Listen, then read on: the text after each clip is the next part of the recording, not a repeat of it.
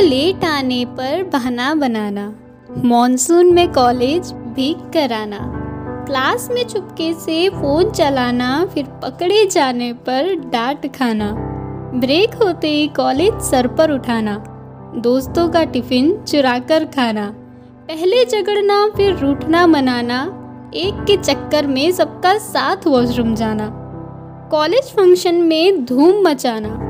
तारीफ़ के नाम पर गालियाँ सुनाना। ज़ोर ज़ोर से बेवजह गाना गाना, बंक मारकर पूरा शहर गुम कराना। गुड आफ्टरनून के नाम पर फालतू में चिल्लाना। बेंच पार्टनर को पेन चुबाना। दोस्ती होती थी दिल से, ना देखते थे कोई घराना।